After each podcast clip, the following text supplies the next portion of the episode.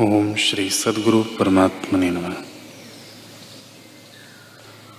श्री वशिष्ठ जी बोले, ही राम जी, जिसका मन उपशम को प्राप्त हुआ है, वह पुरुष मौनी है। वह निरोध पद को प्राप्त हुआ है और संसार समुद्र से तरकर कर्मों के अंत को पहुँच गया है। उसको पहाड़, नदियाँ आदि से युक्त संपूर्ण जगत लीन हो जाता है। अज्ञान के नष्ट होने से विद्यमान जगत भी नष्ट हो जाता है, क्योंकि ज्ञानी शांति से तृप्त है।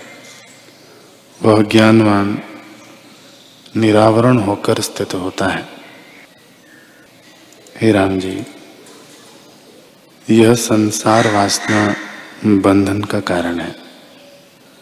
सब भावों में बरतो, परंतु राग किसी में न हो।